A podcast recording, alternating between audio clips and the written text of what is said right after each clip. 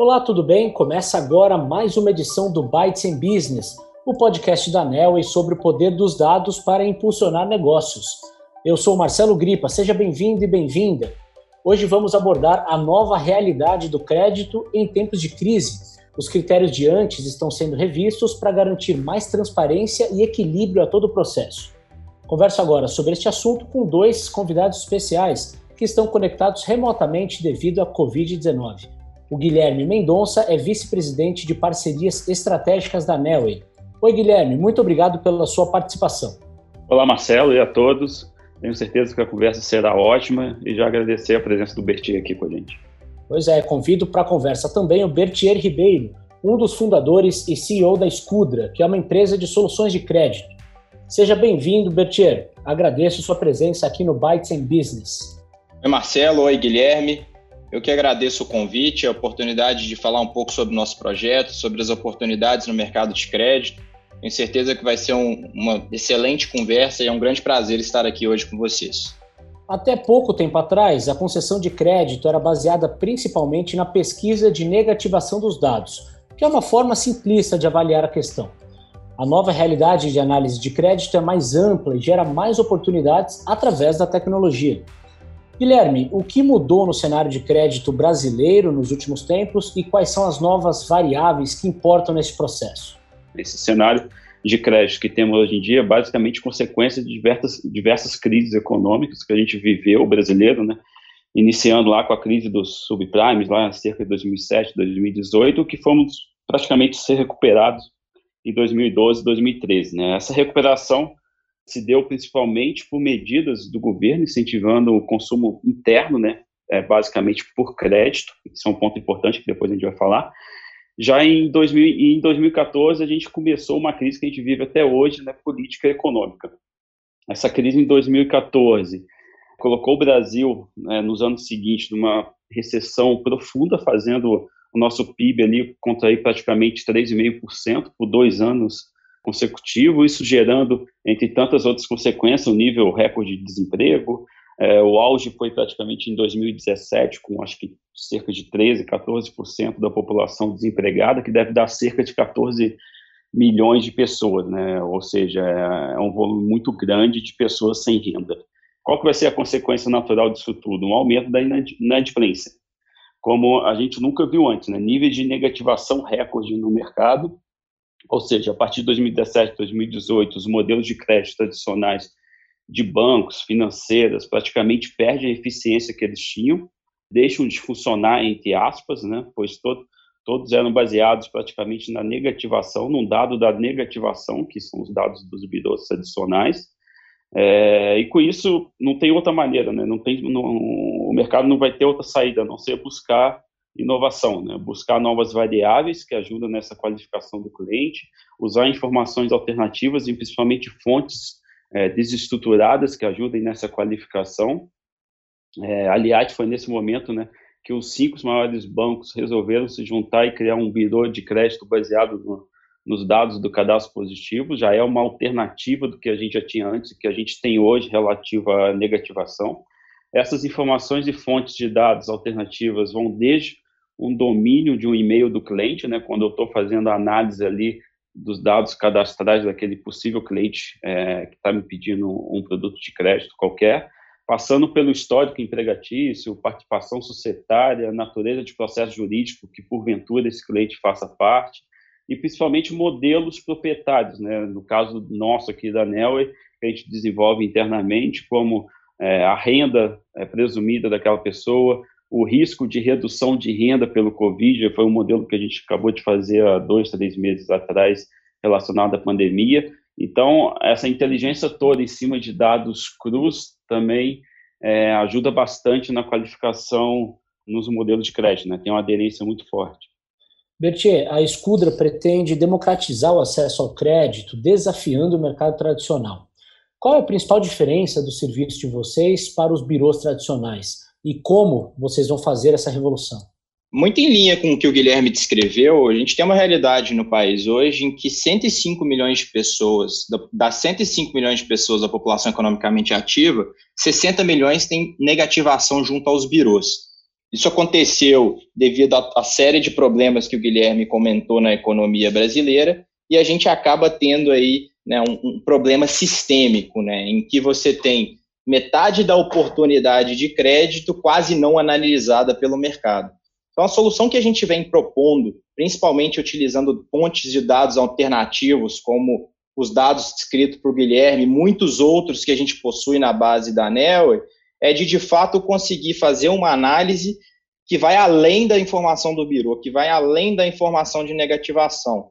É, a gente tem feito variados testes, entendido cada um dos problemas e vendo que, com frequência, as pessoas que estão negativadas são boas, boas pagadoras. Então, esse cara pode ter sido negativado por um momento de dificuldade, pode ter sido negativado por um problema simples, né, em, junto a alguma empresa, e acaba sendo aí excluído desse processo. Então, o que a gente vem entregando para o mercado é uma possibilidade de olhar para os 105 milhões de brasileiros e não somente para os 50, 55 milhões de brasileiros que não estão negativados. É de fato dobrando a oportunidade de análise de crédito, de concessão de crédito para o mercado, utilizando informações, utilizando alternativas, utilizando modelagem né, de alto, de alto, com alta tecnologia para possibilitar encontrar né, de forma saudável esses clientes que têm baixo risco. A gente já vem tendo resultados bastante expressivos nesse sentido, conseguindo entregar para os nossos clientes níveis de inadimplência muito dentro do esperado, fazendo a análise utilizando essas variáveis. Então, o mercado está em grande processo de mudança, seja pelo momento atual, seja pelas transformações de cadastro negativo para cadastro positivo, e um grande diferencial aí a médio prazo vai ser de fato conseguir utilizar essas informações alternativas para entender melhor o risco de cada um dos clientes. A pandemia do coronavírus tem causado enormes impactos na economia brasileira. Guilherme, qual é o papel da inteligência artificial na gestão da crise neste ambiente tão conturbado que vivemos? Quando a gente pensa em inteligência artificial, dois, três anos atrás, era algo quase que um pouco distante da realidade né, de muitas pessoas, empresas.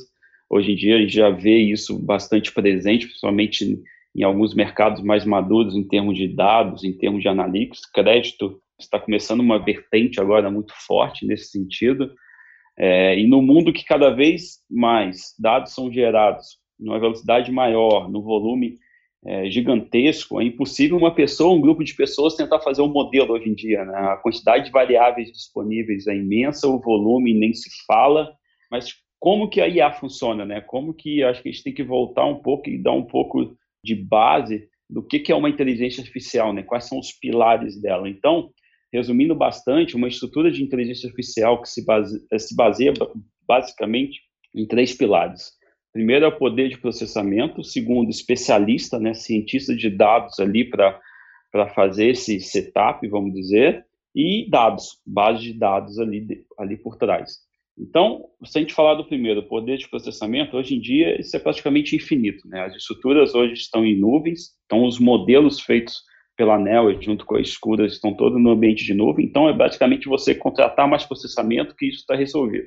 O segundo é cientista de dados. Esse profissional é cada vez mais difícil de se encontrar, é um perfil que as empresas estão procurando constantemente e é algo que a gente tem, vamos dizer, entre aspas, de sobra. Né? A equipe de analytics da ANEL é super forte e quando a gente juntou e trouxe toda a capacidade técnica da equipe da Escuda, a gente está falando ali, depois o Bertier pode é, complementar, mas de diversos é, PhDs, doutores em economia, né, não só a parte técnica, vamos dizer, de analytics, né, não a parte técnica de, de IA mesmo, é mais a, é, todo o conhecimento técnico relacionado à economia, né, todo o conhecimento que trazendo isso da economia para o mundo técnico consegue refletir um modelo que traga performance para o cliente. Bom, terceiro ponto, a gente está falando a dados, né? Então, terceiro pilar relacionado à inteligência artificial é a base de dados em si, que está por trás desse modelo desenvolvido pela equipe de, de Analytics e Data Science. Aqui a regra, basicamente, quanto mais melhor. É lógico que tem uma, um ponto sensível aí, que é o, o, a seleção dos dados, que realmente gera valor. O Bertier depois pode entrar em mais detalhes. E quando se fala de dados, de quantidade, de qualidade, eu acho que a base da ANEL é imbatível. Hoje em dia a gente tem desde informações cadastrais, histórico empregatício completo das pessoas, participações societárias, comportamento online, é, dados como comportamento veicular, que extrai também muito valor ali de, da parte de bens que pode ser aplicado em crédito, toda a parte de processo judicial e os modelos, principalmente proprietários, desde uma renda até os modelos que a gente conseguiu fazer relacionado ao Covid, que tem uma aderência muito forte com, com crédito. Né? Quais são esses modelos? O risco de impacto de renda. Então, com esse indicador, a gente consegue segmentar a população com alto risco e, e que pode ter a sua renda reduzida devido à crise da pandemia. O segundo, propensão de auxílio emergencial. Então, a gente consegue, com esse indicador, segmentar a população com maior probabilidade que vai receber esse auxílio do governo. E o terceiro é a parte de auxílio de, FGTS, que funciona da mesma maneira do, do auxílio emergencial. Ou seja, são três indicadores novos, proprietários, que a gente fez nos últimos dois meses, que tem uma aderência muito forte com modelos de crédito, pois a gente está é, sendo é, pontualmente em cada um é, falando ali é, na parte de renda da pessoa, na parte de risco da pessoa, que vai refletir ali na saúde financeira e na capacidade daquela pessoa é, pagar ou não um crédito que ela, porventura, venha receber. Pois é, a fidelização dos bons clientes, ou seja, aqueles que pagam em dia, é uma das vantagens das soluções da Scudra. Bertier, gostaria que você detalhasse o funcionamento do serviço de Behavior Scoring. O jeito mais fácil de aumentar a venda ou rentabilizar uma carteira de crédito é concedendo melhores condições para os consumidores que já estão nessa carteira, aquelas pessoas que a gente conhece o comportamento, acompanha, gera dados de forma consistente entende quais produtos elas consomem, qual é o padrão de, de, de consumo e pagamento das parcelas, para conseguir, de fato, criar modelos que mostrem risco de crédito muito mais acertados. O que, eu quero dizer com isso? A partir do momento que você consegue entender essa base, né, processar e escolher as variáveis para fazer um, um, behavior scoring, que é um, basicamente um modelo de entendimento de risco do cliente, você passa a ter a oportunidade de, de fato, criar uma política de crédito individualizada para cada um dos seus consumidores. Seja essa política aumentando o limite para clientes que têm um excelente padrão de, de, de, comportamento, reduzindo juros ou até mesmo alterando ali o prazo de pagamento e a forma de pagamento. Então, o behavior scoring ele te permite entender muito melhor seu cliente e rentabilizar aquela base que é principal ativo das empresas. Então, as empresas que já vêm fazendo esse trabalho de crescimento de carteira, que já vêm trabalhando aí o crédito há um tempo, tem uma oportunidade agora, principalmente nesse momento, de de fato entender ainda mais os clientes dentro da base, acompanhar mês a mês como está como está evoluindo o comportamento do cliente nesse, nesse tempo de Covid, para conseguir ali alterar as políticas e rentabilizar e aumentar vendas. Então, essa ferramenta de behavior scoring, alinhado com os dados é, da e com dados alternativos, possibilita a gente ter uma compreensão muito melhor do nosso consumidor final, gerando aí oportunidades, gerando facilidades para o consumidor conseguir passar por esse momento difícil de crise. Então, cada vez mais esses modelos vão ser importantes para as próprias empresas de crédito e a gente está entregando uma solução no mercado em que a gente consegue consolidar todas essas informações, escolher quais as melhores informações para precificar o risco, isso é um detalhe super importante. Então, a partir do momento que você tem capacidade de processamento, você tem modelos super desenvolvidos para uma realidade específica, você precisa escolher bem as variáveis que você vai utilizar para ter modelos consistentes e possibilitem de fato que você faça inferências razoáveis do futuro. Né? Então, o behavior scoring aqui, a gente vem entregando behavior scoring diferente do mercado, um behavior scoring que a gente utiliza técnicas de aprendizado de máquina profundo, também chamado de deep learning, para conseguir precificar melhor, entender melhor quem é o cliente e ir muito além de simplesmente dizer se ele é bom ou mau pagador. É, gerar oportunidade para o nosso cliente, gerar oportunidade para o consumidor final poder consumir mais e realmente passar por esses momentos difíceis como o de hoje. No campo político, existe um projeto de lei de número 1166 que pretende criar um teto de juros anuais no cartão e no cheque especial. Quais são as oportunidades de crédito que surgem a partir dessa discussão, Bertier? Esse é um projeto de lei super recente, em que está sendo discutido a possibilidade de estabelecer um teto de 20% ao ano de juros para modalidade de crédito de cartões e cheque especial. E esse projeto de lei vai funcionar para vai, vai ser estabelecido para dívidas contraídas entre março de 2020 e julho de 2021, justamente aí no, no período mais complicado da pandemia. Ainda nesse projeto está sendo discutido a possibilidade de não acontecerem alterações no limite de crédito dos clientes. Então é um, um tema super polêmico, né, super complicado, com uma aparente boa intenção, mas que pode gerar aí uma grande mudança no mercado de crédito. Né? Até onde a gente entende, vai ser super complicado fazer uma adequação rápida de uma taxa de juros média de 270% né, ao ano para uma taxa de juros de 20%, fazendo com que as ofertas de cartões, as ofertas de cheque especial sejam extremamente reduzidas e abram oportunidades para outros produtos de crédito. Né? E produtos de crédito como é, CDC direto, o famoso crédito concedido, famoso crediário concedido pelo varejo, empréstimos pessoais tendem a ganhar extrema relevância é, durante esse processo, caso esse projeto de lei venha a ser, venha a ser de fato realizado. Então, é um, um, projeto que temos que ficar de olho. Ele pode gerar grandes mudanças estruturais no mercado, né, e, e gerando aí complicações para quem concede crédito através de cartão e oportunidade para quem tem fontes alternativas de crédito, como as que eu mencionei anteriormente. Ouvindo vocês falarem, fica evidente a influência da tecnologia na viabilização de análises de crédito mais transparentes e justas. O que podemos esperar das futuras soluções digitais para esse setor? Para onde estamos indo? Começando com você, Guilherme. Bom, é, acho que aqui na NEL, e principalmente com, com essa parceria com a Escuda, a gente consegue identificar aqui na nossa visão, o Bertier tem alguns outros pontos que vai complementar, mas tem duas aqui muito fortes. A primeira é a presença do setor de varejo né, no mercado de crédito em si. É, se a gente fizer uma comparação aqui simples, básica, aqui entre lá por volta de 2014 até hoje, né, o momento pré-pandemia, é, a gente consegue ver que a inflação era 10,5, foi para 3.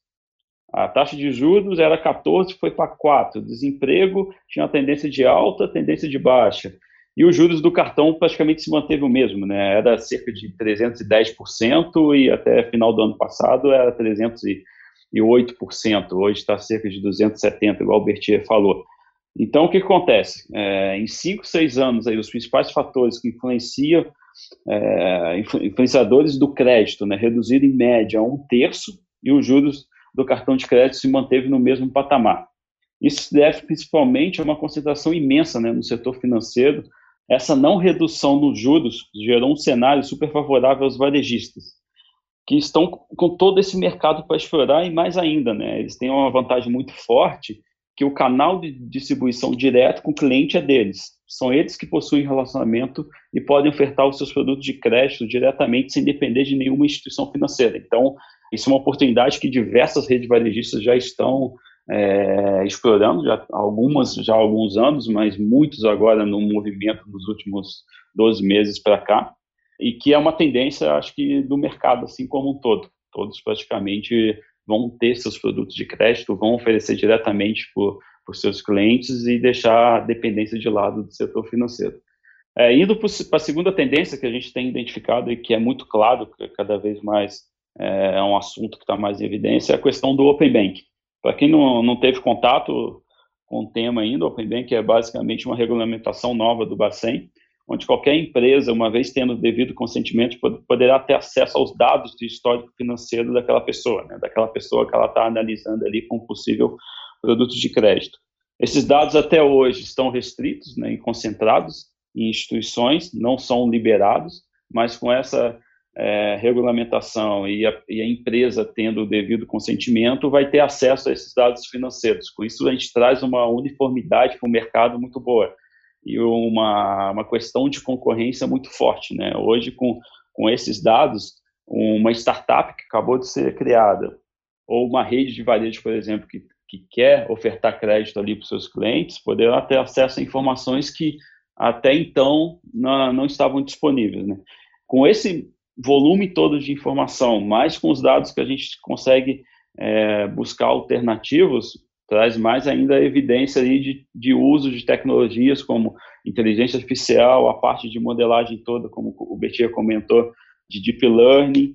Então, é uma tendência que basicamente a gente está começando a viver ela agora, não está 100% regulamentada, está indo por fases, se não me engano, acho que está na segunda fase, mas vai ser uma realidade em, em muito pouco tempo. Então, a concorrência nesse mercado de crédito é, vai aumentar significadamente, é, vai sair da concentração que a gente tem hoje em dia e que acaba acarretando distorções no mercado. Etier, o que esperar de tendências? O mercado de crédito já vinha sofrendo grandes modificações. Né? A primeira delas é passar de uma perspectiva de olhar para o cliente negativado e passar a olhar para as informações positivas desses clientes. Né? Essas informações estão ficando mais disponíveis. Hoje a cobertura ainda não é alta, mas ela tende a aumentar ao longo do tempo, mudando completamente o paradigma e a forma de olhar para o crédito. Tem a questão do Open Banking, que, como o Guilherme mencionou, possibilita que você tenha acessos de comportamentos sem ter, sem ter nem dado crédito para o cliente ainda. Então, abrindo aí um, um mar de oportunidades para novos entrantes e para players que ainda não, ganha, não têm relevância no mercado. E terceiro, né, esse momento atual que a gente está vivendo de extrema incerteza. Então, se você conseguir se alavancar em dados alternativos, como os dados comentados pelo Guilherme, utilizar eh, informações que vão além do mercado de negativação, é, pode ser que você tenha aí um, um, ano extremamente próspero, um ano em que você capture muitas oportunidades.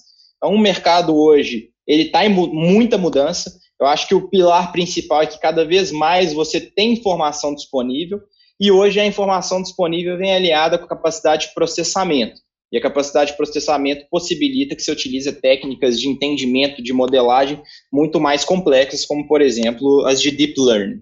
Então, o mercado, como a gente conhecia até então, né, muitas das empresas utilizando mesas né, para tomar decisão de, de crédito, utilizando pessoas para olhar variáveis, vai mudar e vai mudar rapidamente. E o que a gente está propondo para o mercado, inclusive já vem fazendo esse trabalho para várias empresas é de fato mudar um pouco a forma que essas coisas acontecem, utilizando técnicas automatizadas, modelos que geram uma, um entendimento muito maior dos clientes e oportunidades aí para aumentar a venda, rentabilizar as carteiras e principalmente aumentar aí a concessão de crédito para o consumidor final, hoje, como o Guilherme mesmo falou, extremamente concentrado. Então, a tendência do mercado aqui é, de fato, ficar mais competitivo, abrir o leque de players que vão disputar um mesmo cliente. Isso é bom para todo mundo, né? Isso é bom para o consumidor final, que acaba tendo a taxa de juros impactada para baixo, né? aumentando a concorrência, é, acaba gerando aí oportunidades para mais empresas, possibilitando um mercado de crédito mais saudáveis, com taxas de juros mais em linha com as que a gente vê sendo praticadas no mundo. Então, resumindo aí um pouco do que a gente falou, é um momento de muita mudança, é um momento de muita oportunidade e eu acho que utilizando as informações disponíveis com tecnologia de ponta, é, existe espaço aí enorme para aproveitar tudo isso que a gente comentou aqui anteriormente. Pois é, vários caminhos bastante promissores, sempre tendo a tecnologia como suporte.